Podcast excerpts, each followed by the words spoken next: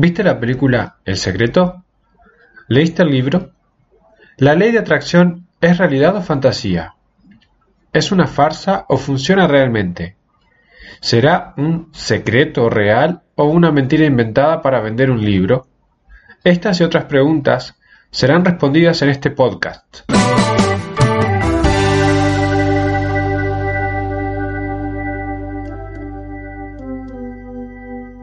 Hola, soy Vladimir Rodríguez y en este audio en particular te hablaré sobre uno de los secretos más poderosos del universo.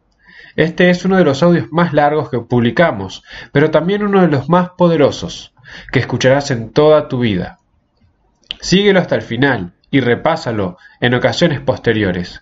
Un gran secreto del éxito está aquí y no es para perdérselo. Así que vamos a ello. Empecemos por el principio. ¿Qué es la ley de atracción? La ley de atracción dice que atraes a tu vida todo aquello que está en armonía con tus pensamientos dominantes. Ese es el enunciado de la ley, que básicamente dice que tú mismo atraes a tu vida lo que constantemente piensas.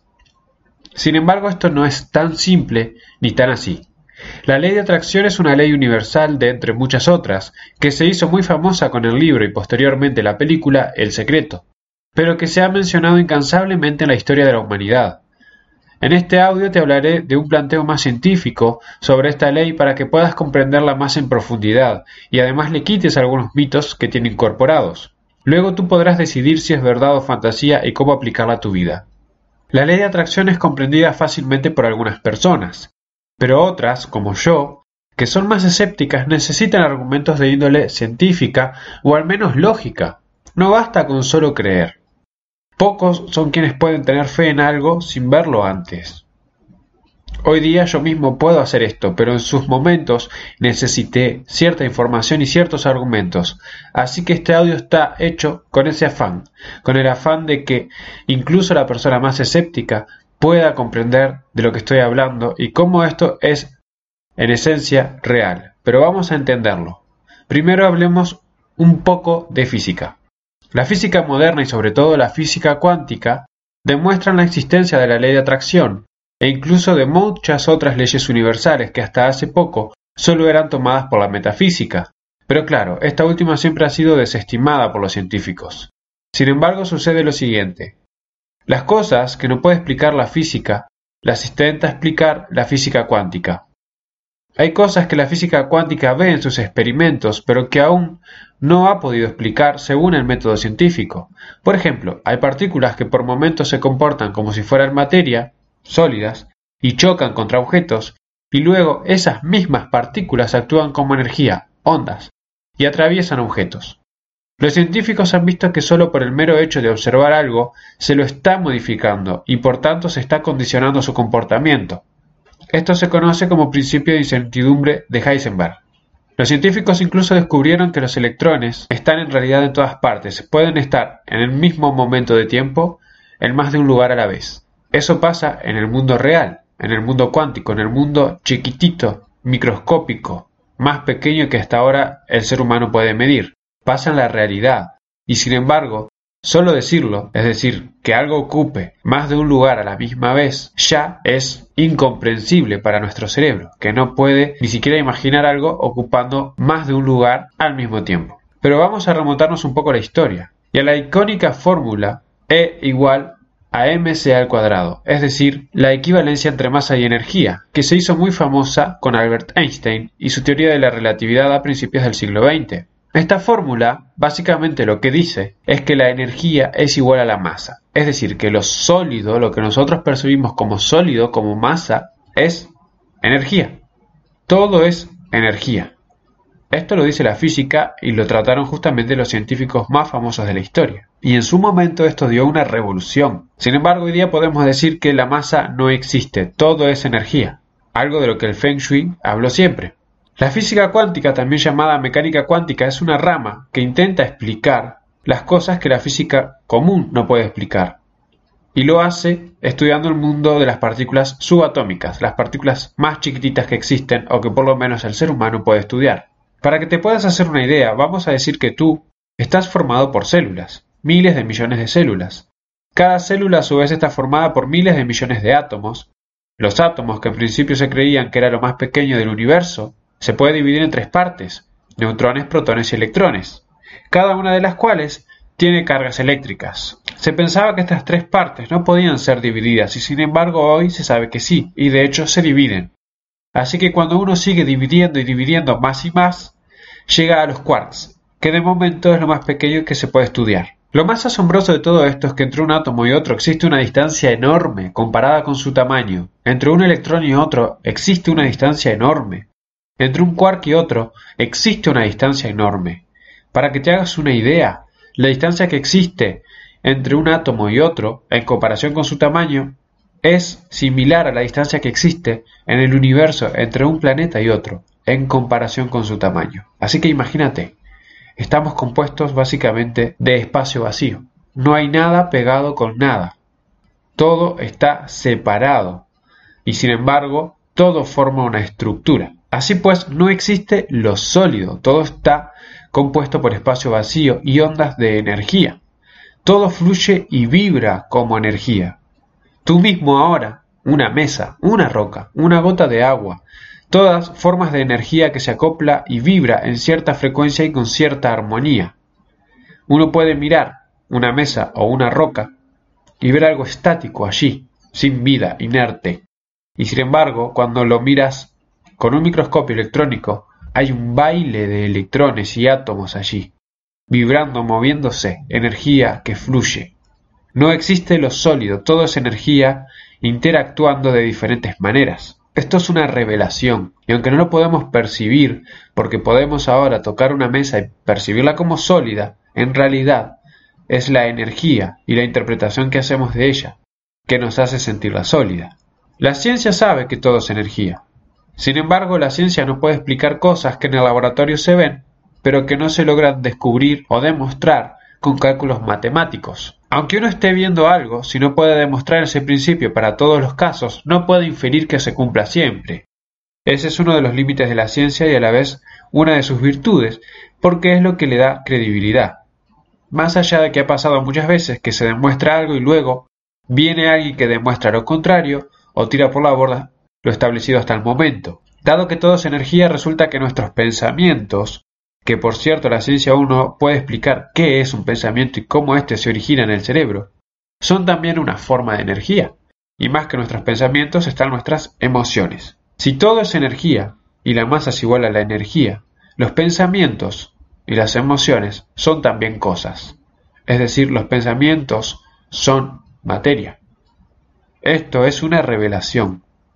Todo es energía, el pensamiento es energía que fluye a través de nuestro sistema nervioso y genera un montón de cuestiones químicas. Pero más aún más poderosas son las emociones. Por ejemplo, la ira es una emoción muy cargada de energía que nos puede hacer explotar y llegar a la violencia, gritar y patear las cosas. Incluso nos agota. Cuando uno ha estado muy enojado en una discusión, luego de que pase el evento se sentirá cansado, exhausto a veces. Las emociones son perceptibles por la mayoría de las personas que nos rodean.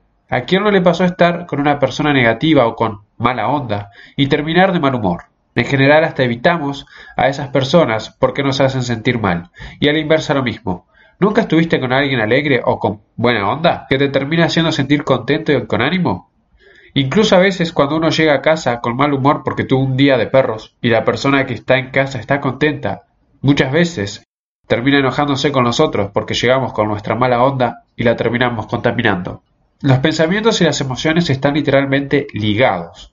Un pensamiento negativo nos puede hacer enojar. El enojo genera a su vez un nuevo pensamiento negativo que genera más enojo, y así uno se enrosca. Y lo que empezó como una molestia termina en furia. Lo típico, ¿verdad? Por ejemplo, imagínate esta charla interna. ¿Y este imbécil quién se cree que es? ¿Viste lo que me dijo? Pero ¿por qué no se va un poco a la... que lo parió? Este tarado. ¿Cree que soy idiota o qué? Como si yo no me diera cuenta de las cosas que hace. ¿Pero qué se piensa? Ya voy a ir a decirle en la cara todo esto. ¿Y me va a escuchar? Ah, sí, me va a escuchar. Hasta incluso uno puede enojarse un poco al escuchar esto. Eso es retroalimentar la ira y suele ser súper común en nuestra vida cotidiana. Lo mismo con un pensamiento positivo. Genera emociones positivas que generan a su vez nuevos pensamientos y así se retroalimentan y uno se siente bien. Las emociones además se ven en el cuerpo. Seguro lo entiendes, ¿verdad? Al ver a alguien uno se da cuenta si viene alegre o malhumorado, si está feliz o triste. En el andar se nota, en la postura de los brazos y más profundamente se afectan los órganos internos. ¿O acaso el estrés no mata? ¿Y el estrés qué es? Es algo puramente mental, presión psicológica que se vuelve tan poderosa que agarrota los músculos de la espalda, afecta el corazón y oprime los pulmones. Incluso genera cortisol, que en exceso es una sustancia tóxica para el organismo. Todos estos pensamientos y emociones como forma de energía no son más que vibración en todo nuestro cuerpo, que emitimos hacia el exterior. Se puede incluso medir con la tecnología adecuada. ¿Y qué tiene que ver todo esto con la ley de atracción?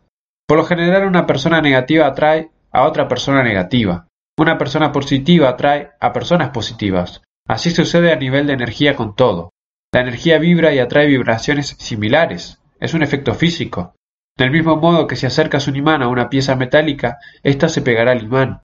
La energía vibra y atrae a vibraciones similares. No es magia, no es algo loco ni espiritual, es una ley universal, una ley natural, una ley física.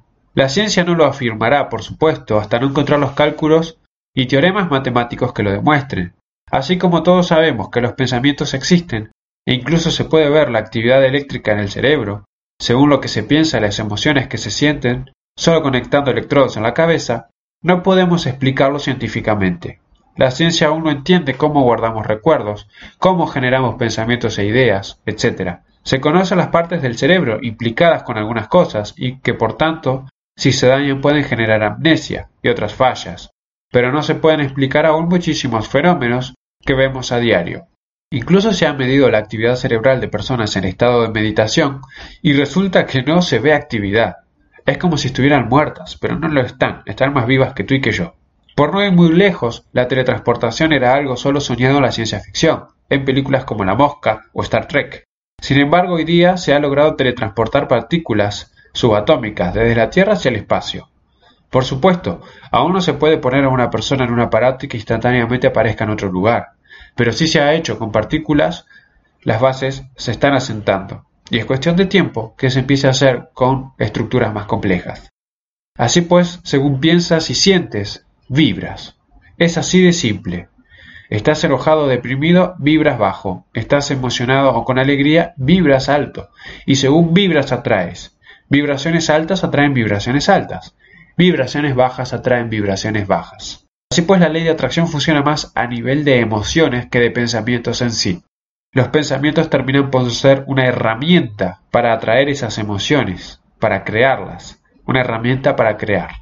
Pero vamos a profundizar más en esto. Y para eso vamos a analizar la escala de conciencia de David Hawkins. El psiquiatra e investigador David Hawkins estudió por más de 20 años el proceso de desarrollo de la conciencia humana y cómo éste produce un estado emocional tan poderoso que termina por determinar la realidad en la que vivimos. Sus estudios se basan en experimentación y análisis a través del método científico, aunque la comunidad científica no los quiere aceptar del todo. En sus libros está profundamente documentado sus experimentos y explicados de tal manera que cualquier persona pueda replicarlos. Lo que nos interesa ahora es entender cómo estas investigaciones son aplicables al entendimiento de la ley de atracción. Hawkins comprendió que nuestra conciencia y visión de la vida está en armonía con una emoción dominante. Por ejemplo, si tu nivel de conciencia está basado en el miedo, esta es la emoción que dominará casi por completo tu realidad. Sentirás mucha ansiedad ante acontecimientos externos Tendrás poca confianza en ti mismo o en ti misma y tenderás a retraerte, a no tomar riesgos y a permanecer en tu zona de confort. El mundo te parecerá un lugar atemorizante, hostil y peligroso, por lo que estarás a la búsqueda constante de seguridad. Pero veámoslo en detalle. David Hawkins y sus equipos de investigación desarrollaron una escala de conciencia que le asigna valores numéricos al nivel de conciencia y a la vibración emocional que ésta conlleva. La escala es logarítmica y va de cero, que implicaría la muerte, hasta mil, que implicaría la iluminación y lo más alto que cualquier ser humano haya llegado, como Buda, Krishna, Jesús, entre otros. En el artículo dedicado a este tema puedes ver la tabla de la escala. Y por supuesto, en el libro de David Hawkins, El poder frente a la fuerza, tendrás todo el detalle de sus investigaciones y cómo aplicarlas a tu vida. No es un libro científico, sino que está escrito para que toda persona pueda comprenderlo. Lo siguiente será un extracto del libro que acabo de mencionar para que puedas entenderlo desde las propias palabras de Hawkins. Empecemos viendo el nivel más bajo de conciencia, al que llamaremos vergüenza, con un valor de 20. En el nivel de vergüenza está peligrosamente cercana a la muerte, a la cual se puede optar debido a la vergüenza como un suicidio de la conciencia o más sutilmente elegida ante la frustración de tomar medidas para prolongar la vida. Un suicidio pasivo. La muerte debido a accidentes evitables es común en estos casos. Todos tenemos algún tipo de conciencia sobre el dolor de caer en desgracia, ser desprestigiados o sentirnos como un ente sin vida. En la vergüenza apagamos nuestros cerebros y nos escabullimos, deseando que fuésemos invisibles. El destierro es un compañero tradicional de la vergüenza y en las sociedades primitivas, de las cuales todos somos originarios, el destierro es equivalente a la muerte. Las experiencias tempranas de la vida que conducen a la vergüenza, tales como el abuso sexual, tergiversan la personalidad durante toda una vida, a menos que se trate el tema por medio de la terapia. La vergüenza, tal como determinó Freud, produce neurosis, destruye la salud emocional y psicológica, y como consecuencia baja la autoestima, dejándolo a uno propenso al desarrollo de enfermedades físicas. La persona con tendencia a la vergüenza es tímida, retraída e introvertida. Al rebajar el nivel completo de la personalidad, la vergüenza resulta en una vulnerabilidad ante otras emociones negativas y por lo tanto produce orgullo falso, ira y culpa. El siguiente nivel en la escala, con un valor de 30, es la culpa. La culpa, usada comúnmente en nuestra sociedad para manipular, castigar, por lo cual dedicamos gran parte de nuestro curso La semilla del éxito a erradicar esta emocionalidad y su uso como herramienta de manipulación, se manifiesta por sí misma en una variedad de expresiones, tales como el remordimiento, la recriminación, el masoquismo y toda una gama existente de complejos de víctima. La culpa inconsciente resulta de enfermedades psicosomáticas, tendencia a los accidentes y conductas suicidas. Muchas personas luchan con la culpa durante toda su vida, mientras que otros tratan desesperadamente de evadirla, negándola del todo amoralmente. Dominar la culpa conlleva una preocupación por el pecado, una actitud emocional implacable frecuentemente explotada por los demagogos religiosos, los cuales usan la coerción y el control. Tales mercaderes del pecado y la salvación, obsesionados con el castigo, probablemente actúan según su propia culpa o proyectándola a los demás. Este es un gran mal en nuestra sociedad. Todo el tiempo nos sentimos culpables, todo el tiempo otras personas nos manipulan haciéndonos sentir culpables, y nosotros mismos manipulamos a los demás a través de la culpabilidad. ¿Acaso no te resuenan estas frases? Yo hice esto por ti. Tú deberías hacer esto por mí. Yo te he dado todo, ¿y tú qué? Por tu culpa yo no puedo ser feliz, etcétera, etcétera. Ten cuidado con esto, o tu vida jamás avanzará. El siguiente nivel es la apatía, con un valor de 50. Este nivel es caracterizado por la pobreza, el desespero y la desesperanza. El mundo y el futuro se ven sombríos, la vida es patética. La apatía es un estado de desamparo. Sus víctimas, menestrosas en todas sus formas, carecen no solo de recursos, sino además de la energía para aprovechar lo que está a su disposición. A menos que la energía externa sea suministrada por personas dedicadas a su cuidado, la apatía puede redundar en la muerte por suicidio pasivo sin la voluntad de vivir. Los desesperanzados permanecen inexpresivos, con la mirada vacía, sin reacción a los estímulos, hasta que sus ojos dejan hasta de mirar y no les queda suficiente energía para tragar los alimentos ofrecidos. Este es el nivel de los sin hogar y de los parias de la sociedad. También es la fatalidad de muchas personas mayores y otros que terminan aislados por enfermedades crónicas o progresivas. Los apáticos son dependientes, las personas que sufren de apatía son pesadas, son consideradas una carga para aquellos que los rodean. Muy a menudo la sociedad carece de la motivación suficiente para hacer de alguna ayuda real a las culturas y los individuos en este nivel, ya que son vistos como consumidores de recursos. Este es el nivel de las calles de Calcuta, donde solamente una santidad tal como la Madre de Teresa y sus seguidores se atreven a pisar.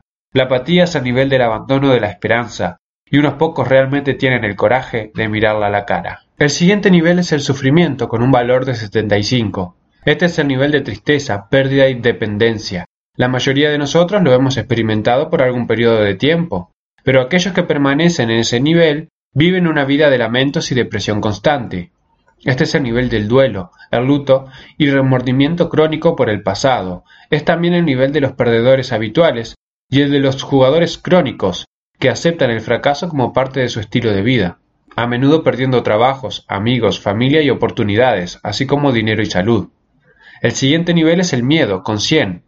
El nivel 100 hay más energía vital disponible, pues el temor al peligro es realmente saludable. El miedo maneja a la mayoría en este mundo, provocando infinitas actividades. El temor a los enemigos, a la vejez o a la muerte, al rechazo y a una multitud de temores sociales son los motivadores básicos de la mayoría de las personas. Desde el punto de vista de este nivel el mundo luce peligroso, lleno de trampas y amenazas. La proliferación de miedos es tan ilimitada como la imaginación humana. Una vez que el temor es el enfoque personal, los infinitos y temibles eventos del mundo lo alimentan. El temor se vuelve obsesivo y puede tomar cualquier forma.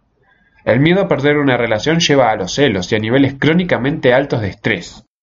El pensamiento temeroso puede convertirse en paranoia o generar estructuras neuróticas defensivas y como es contagioso, llega a ser una tendencia social. El siguiente nivel es el deseo, con 125 puntos, en este nivel todavía se encuentra disponible más energía. El deseo motiva vastas áreas de la actividad humana, incluyendo la economía. El deseo nos lleva a gastar grandes esfuerzos para lograr o obtener recompensas. El deseo de dinero, prestigio o poder rige las vidas de muchos que han logrado sobreponer el miedo como su motivación predominante en la vida. El deseo es también el nivel de las adicciones, en donde los anhelos son más importantes que la vida misma. La víctima del deseo puede estar realmente inconsciente de la base de sus motivos. Algunas personas se vuelven adictas al deseo de atención y alejan a los demás con sus demandas constantes. El deseo por la aprobación sexual ha producido una industria completa de cosméticos y ropa de moda. El deseo tiene que ver con la acumulación y con la ambición. Pero el deseo es insaciable, porque es un campo progresivo de energía, de manera que la satisfacción de un deseo es simplemente reemplazado por el deseo insatisfecho de algo más. El deseo obviamente es un estado más alto que la apatía o el sufrimiento. Con el fin de obtener, tú primero puedes tener la energía de desear. La televisión ha tenido una gran influencia en muchos pueblos oprimidos, porque inculca deseos y energiza sus ansias hasta el punto de que logran sacarlos de la apatía y comienzan a buscar una vida mejor. El anhelar algo puede iniciar al pueblo en el camino al éxito. El deseo puede, por tanto, convertirse en un trampolín para lograr niveles más altos de conciencia. Tú mismo o tú misma ahora estás escuchando esto porque tienes el deseo de tener una vida mejor y seguramente de ser más feliz. Ese deseo, bien encausado, es un impulso para desarrollarte a ti mismo o a ti misma. Úsalo bien, no dejes que te atrape, pero sí utilízalo a tu favor y crea la vida que quieres. Entrénate y aprende. En el siguiente nivel está la ira, con 150 puntos. La ira puede ser de acción constructiva o destructiva. Cuando las personas se alejan de la apatía y del sufrimiento para sobreponer el temor como forma de vida, empiezan a anhelar. El deseo los lleva a la frustración, la cual, a su vez, los lleva hacia la ira, porque el deseo no cumplido frustra. De esa manera, la ira puede servir como punto de apoyo al oprimido, quien es eventualmente catapultado hacia la libertad. Pero la ira se expresa la mayoría de las veces como resentimiento y venganza, y es por lo tanto volátil y peligrosa. La ira como un estilo de vida es ejemplificada por las personas irritables y explosivas que son demasiado sensibles y se vuelven recolectoras de injusticias.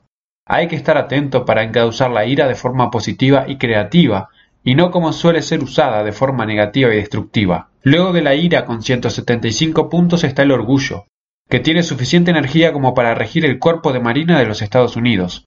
Es el nivel al que aspira la mayoría de la especie humana hoy día. En contraste con los campos de energía más bajos, las personas se sienten positivas al alcanzar este nivel de conciencia.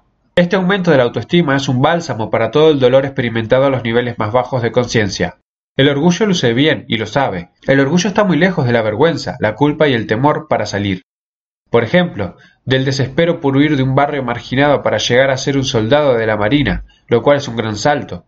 El orgullo generalmente tiene una buena reputación y la sociedad lo estimula, aunque como se ve en el cuadro de los niveles de conciencia, es lo suficientemente negativo como para permanecer por debajo del nivel crítico de 200, ya que calibran 175. Por eso es que el orgullo se siente bien solamente en contraste con los niveles más bajos. El problema, tal como lo vemos, es que el orgullo antecede a la caída.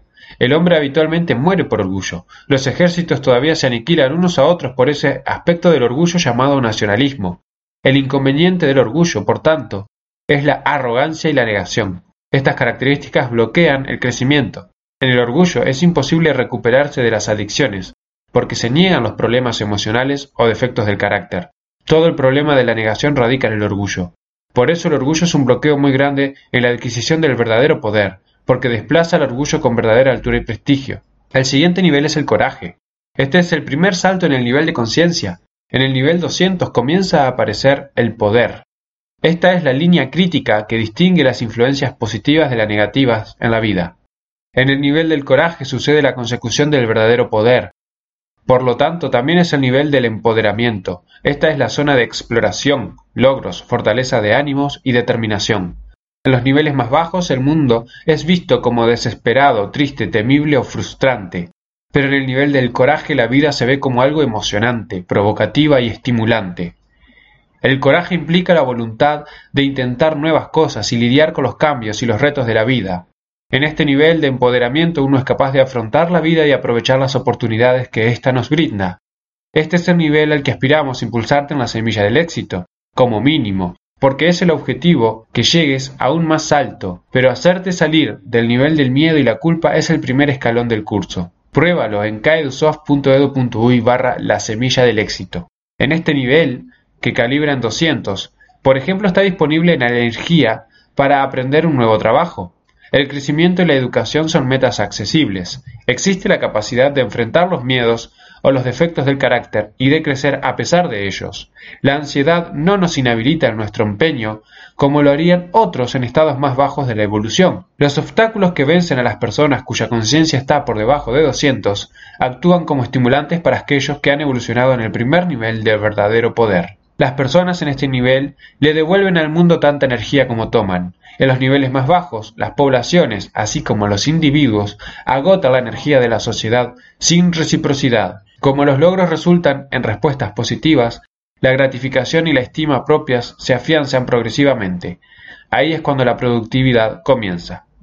El siguiente nivel, con 250, es la neutralidad. La energía se mueve muy positiva mientras llegamos al nivel denominado neutral, ya que se resume en la liberación del posicionamiento que caracteriza los niveles más bajos. Bajo 250 la conciencia tiende a ver dicotomías y tomas posiciones rígidas, un impedimento en el mundo que es complejo y multifacético en lugar de blanco y negro. Tomar tales posiciones crea polarización, la cual a su vez crea oposición y división. Como las artes marciales, una posición rígida se vuelve un punto de vulnerabilidad. Aquello que no se dobla está predispuesto a romperse. Sobreponiéndose a las barreras de las oposiciones que disipan la energía propia, la condición neutra permite la consideración flexible, no crítica y realista de los problemas. Ser neutral significa estar relativamente no apegado a los resultados. No obtener las cosas a nuestra manera significa que ya no se experimenta con derrota, espanto o frustración. Esto lo trabajamos en el módulo 8 del curso, justamente el desapego al resultado. En el nivel neutro, una persona puede decir, bueno, si no me sale este trabajo, me saldrá otro. Este es el comienzo de la confianza interior. Al sentir el propio poder, uno no es fácilmente intimidado. Uno no está impulsado a probar nada. Las personas de la neutralidad tienen un sentido de bienestar. La marca de este nivel es la capacidad confiada de vivir en el mundo. Este es por experiencia un nivel de seguridad.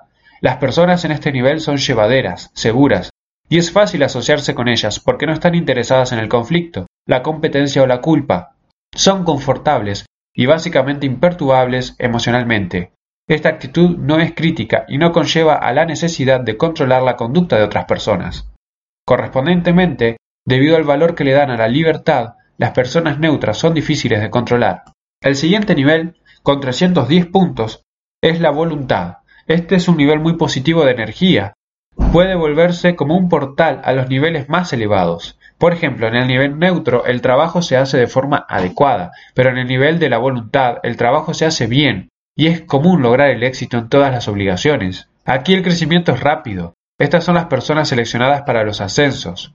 La voluntad implica que uno supere la resistencia interna a la vida y que se comprometa con la participación.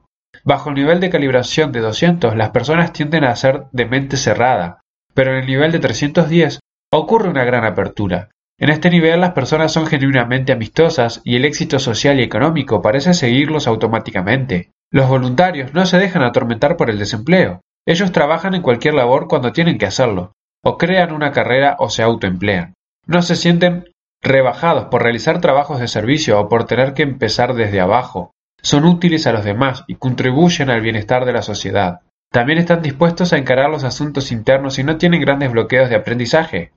En este nivel la autoestima es alta, y está reforzada por la respuesta positiva de la sociedad en forma de reconocimiento, apreciación y remuneración. La voluntad es compasiva y sensible a la necesidad de los demás. Las personas voluntarias construyen y contribuyen a la sociedad. Con su capacidad para salir adelante desde la adversidad y aprender de la experiencia, tienden a autocorregirse. Al abandonar el orgullo están dispuestos a mirar sus defectos y a aprender de los demás. En el nivel de la voluntad, las personas se vuelven excelentes estudiantes, son fácilmente entrenados y representan una fuente considerable de poder para la sociedad. El siguiente nivel con 350 puntos es la aceptación. En este nivel de conciencia ha tenido lugar una gran transformación, con la comprensión de que uno es la fuente y el creador de las experiencias propias de la vida. Tomar tal responsabilidad es característico de este grado de evolución, el cual se distingue por la capacidad de vivir en armonía con las fuerzas de la vida. Todas las personas en niveles por debajo de 200 tienden a sentirse impotentes, y se ven a sí mismas como víctimas, a merced de la vida. Esto se origina de la creencia de que la fuente de la felicidad personal o la causa de los problemas propios está por ahí afuera. Un salto enorme, recuperar el poder personal, se completa en este nivel, con la realización de que la fuente de la felicidad está dentro de uno mismo. En este estado más evolucionado, nada de lo de ahí afuera tiene la capacidad de hacerlo a uno feliz, y el amor no es algo que se da o se quita por otros, sino que se crea desde el interior. La aceptación no debe ser confundida con la pasividad, la cual es un síntoma de apatía. Esta forma de aceptación permite el compromiso con la vida en nuestros propios términos, sin tratar de hacer que se conforme a una agenda. Hay calma emocional con la aceptación y la percepción se dilata al trascender la negación. Uno ve ahora las cosas sin distorsiones o malos entendidos. El contexto de la experiencia se expande para que uno sea capaz de tener una visión general. La aceptación tiene que ver sencillamente con el equilibrio, la proporción y la idoneidad. El individuo en el nivel de la aceptación no está interesado en determinar lo que es bueno o malo, sino que en su lugar está dedicado a resolver asuntos y a encontrar la forma de resolver los problemas. Los trabajos duros no les causan incomodidad o desfallecimiento. Las metas a largo plazo son más importantes que las metas a corto plazo, sobresaliendo la autodisciplina y el dominio. En el nivel de aceptación no estamos polarizados por conflictos o antagonismos, sino que vemos a las personas con los mismos derechos que nosotros si honramos la igualdad, mientras que los niveles más bajos se caracteriza por la rigidez, donde la pluralidad social comienza a emerger como una forma de resolver los problemas. Por lo tanto, este nivel está libre de discriminación o intolerancia. Existe la conciencia de que la igualdad no excluye a la diversidad. La aceptación incluye en lugar de rechazar. El siguiente nivel con 400 es la razón. La inteligencia y la racionalidad emergen en primer plano cuando se trasciende la emotividad de los niveles más bajos. La razón es capaz de manejar grandes cantidades de datos complejos, tomar decisiones rápidas y correctas, de entender las complejidades de las relaciones, gradaciones y las sutiles diferencias, y la manipulación experta de los símbolos como conceptos abstractos se torna cada vez más importante. Este es el nivel de la ciencia, la medicina, y de la capacidad generalmente incrementada para la conceptualización y la comprensión. El conocimiento y la educación son vistos aquí como un capital. La comprensión y la información son las herramientas principales para la realización personal, la cual es el sello del nivel 400. Este es el nivel de los grandes premios Nobel. Es el nivel de Einstein, Freud y muchos otros grandes pensadores de la historia. Los autores de los grandes libros del mundo occidental calibran en este nivel. Las fallas de este nivel incluyen el no distinguir claramente las diferencias entre los símbolos y lo que ellos representan y la confusión entre los mundos subjetivos y objetivos que limita la comprensión de la causalidad. En este nivel, es fácil perder de vista el bosque al ver tan solo los árboles. Intelectualizar puede convertirse en un fin en sí mismo. La razón se limita en el sentido de que no puede facilitar la capacidad de discernimiento de la esencia del punto crítico de un asunto complejo. La razón no brinda por sí misma una guía de verdad. Produce cantidades masivas de información y documentación, pero adolece de la capacidad de resolver discrepancias en datos y en conclusiones. Todos los argumentos filosóficos suenan convincentes por sí mismos, y aunque la razón es altamente efectiva en un mundo técnico donde dominan las metodologías de la lógica, la razón por sí misma paradójicamente es el mayor bloqueo para lograr alcanzar mayores niveles de conciencia. Es relativamente poco común trascender este nivel en nuestra sociedad. Solo el 4% de la población mundial lo logra. El siguiente nivel, con 500, es el amor. Y aquí el segundo salto de la evolución de la conciencia. En este nivel el amor no se refiere a como lo representan los medios de comunicación. A lo que el mundo se refiere por lo general como amor es una condición emocional intensa, que combina la atracción física, la posesión, el control, la adicción, el erotismo y la novedad. Usualmente es frágil y fluctuante, creciendo y decayendo según las condiciones variadas. Cuando se frustra, esta emoción a menudo revela una ira y dependencia subyacentes que le habían enmascarado. Que el amor puede volverse odio es una percepción común, pero en este caso en realidad hablamos de un sentimentalismo adictivo y apego. El odio surge del orgullo, no del amor. Probablemente nunca hubo verdadero amor en tal relación. En el nivel 500 está caracterizado por el desarrollo de un amor que es incondicional, inmutable y permanente. No fluctúa, pues, su fuente es independiente de los factores externos. Amar es un estado del ser, es la manera de relacionarse con el mundo con compasión, cariño y comprensión. El amor no es intelectual, y no procede de la mente. El amor emana del corazón. Tiene la capacidad de animar a los demás y de lograr grandes faenas ya que su motivación es pura. El amor no toma partido y por lo general es global, elevándose por encima de la separación de los posicionamientos. Es posible entonces ser uno con el otro, porque ya no hay barreras. El amor es por consiguiente inclusivo y expande progresivamente el sentido del yo interior. El amor se centra en la bondad de la vida y de todas sus expresiones, aumentando las positivas y disolviendo la negatividad, dándole un nuevo contexto, en lugar de atacarla. Este es el nivel de la verdadera felicidad, pero aunque el mundo está fascinado con el tema del amor y todas las religiones viables calibran en 500 o más, es interesante notar que solamente el 4% de la población mundial alcanza este nivel de evolución de la conciencia. Solo el 0,4% alcanza el nivel del amor incondicional que calibran 540. Por ejemplo, tanto yo, Vladimir, como Lorena, mi pareja y cofundadora de Cadusoft, hemos llegado momentáneamente a este nivel a través de nuestra pequeña hija, ella nos lleva a amarla incondicionalmente, sin importar cómo sea o lo que haga. Siempre la amamos, y en nuestra experiencia siempre la dejamos ser quien es, intentando a cada momento no imponerle lo que nosotros queremos que sea. Este tipo de amor es el que siente una madre o un padre al tomar un bebé recién nacido en sus brazos por primera vez. Sin embargo, como dije, son pequeños momentos. La clave para que este nivel se convierta en el predominante de la vida es extender este tipo de amor a todas las personas cuestiones que solo han logrado los grandes maestros de la humanidad. Sin embargo, el plantearse trabajar en ello ya es un gran salto en la vida. Los niveles que están por encima de este no los describiré ahora en este audio, aunque puedes encontrarlos en el video que está en el artículo dedicado a este tema, cuyo enlace tienes en la descripción. Además, en nuestro curso trabajamos mucho más a fondo en ello.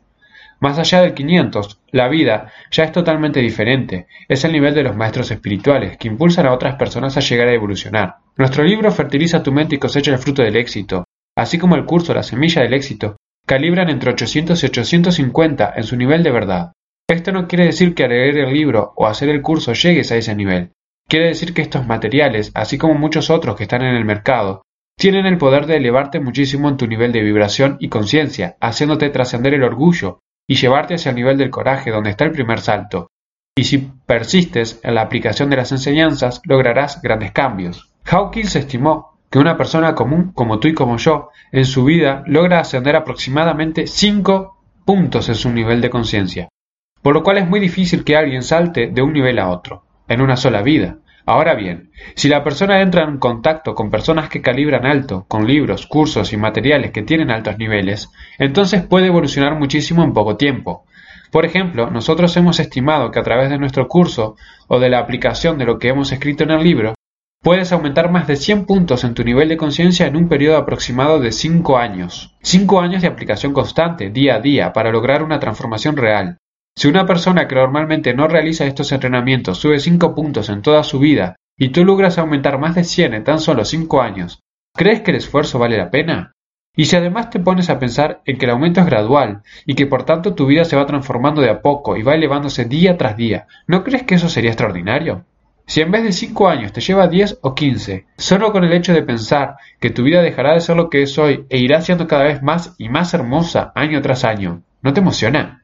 Ten en cuenta que esta escala que he descrito aquí es logarítmica en base 10. Esto quiere decir que los valores que te di indican en realidad la cantidad de ceros que el 1 tiene a su derecha. Por ejemplo, imagina que la vergüenza en vez de tener 20 puntos vale 1 y que la culpa en vez de 30 vale 4.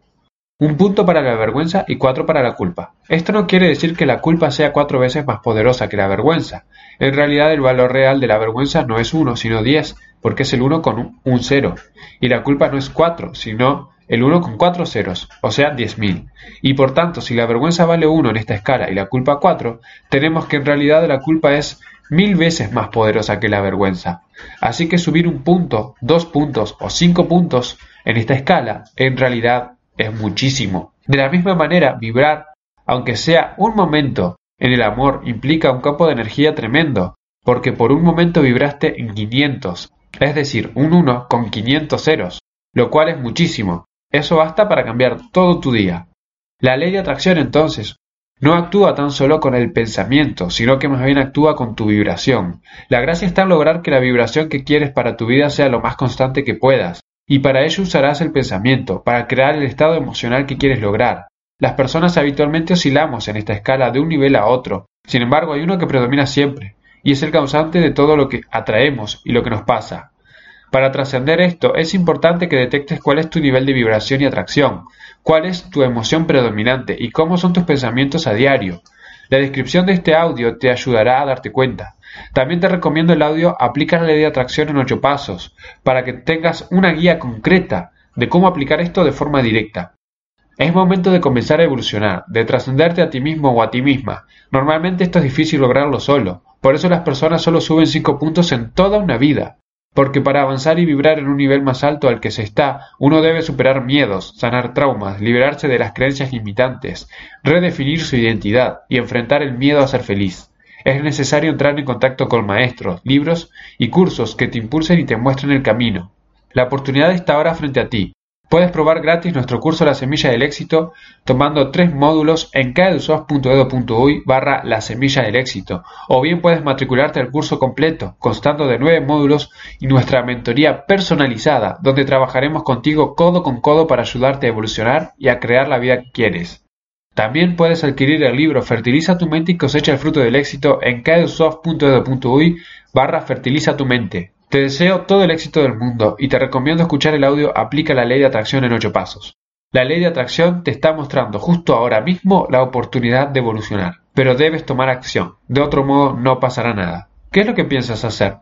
Un abrazo enorme y hasta el próximo podcast.